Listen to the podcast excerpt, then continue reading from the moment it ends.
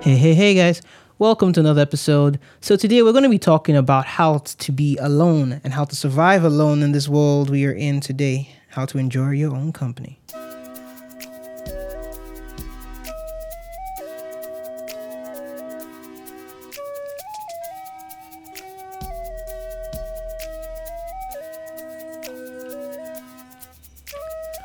What's up, my people?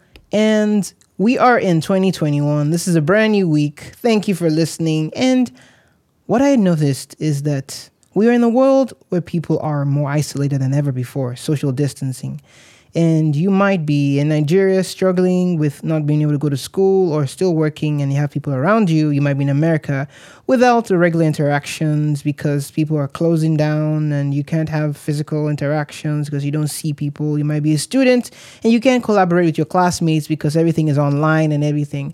And one thing that people will struggle with and people struggle with, and I have learned about, is the art of being alone. People struggle with being alone. People do not know how to enjoy their own company. Do you know how to enjoy your own company? Is that a yes? Oh, I see. Oh, is that a no? You're like, what do you mean by enjoy my own company? I mean, if I put you in a room by yourself, let's let's take with the internet for a first because you're not really by yourself. If you put put you alone in a room by yourself all day, how would you cope? What would you do without your phone, without the internet? without friends around you? How would you handle your life? And it's so important that we learn how to exist by ourselves, how to enjoy our own company. I give you an example for myself. When I graduated from school, I had a period of time in January, and that was in 2019, where I wasn't yet working because my papers hadn't come and I was just by myself and I was like, dang, what do I do? I'm always used to being given an assignment. I'm like, oh, somebody give me a project to do. Give me a school project, please, please. No one gave me any projects.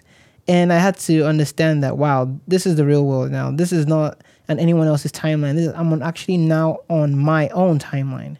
So what I figured out to do was that I was able to go to the park. Um, I took bus rides by myself, just different parts of the city to see it. I just spend some time with myself. I go out to the hammock, chill, relax. Um, when I when I started working, after I got back from home, maybe I'll, I'll take myself on a date, do a date night for myself. Um, just prepare some food with some wine and some a movie, Netflix, and chill.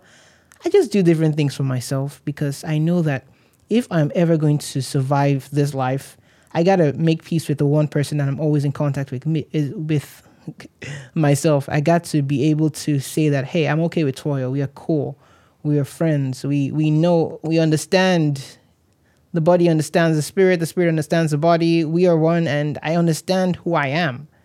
And that is something like a Zen moment that we have to accomplish. And you might be saying, what kind of madness is this kid talking about? But it's possible. It's possible to understand yourself, to know your weaknesses, to know the places where you struggle and accept yourself for that. It is so much easier for me to see someone else who is very prone to anger and say, you know what, you're prone to anger, but I still love you. You're a cool kid. Then for me to see myself prone to worry and I'm like, Toyo, you're always worrying about this. Get over it. It's easier to just let other people's feelings go to the side and over exaggerate your own. But it's okay. Take it easy on yourself.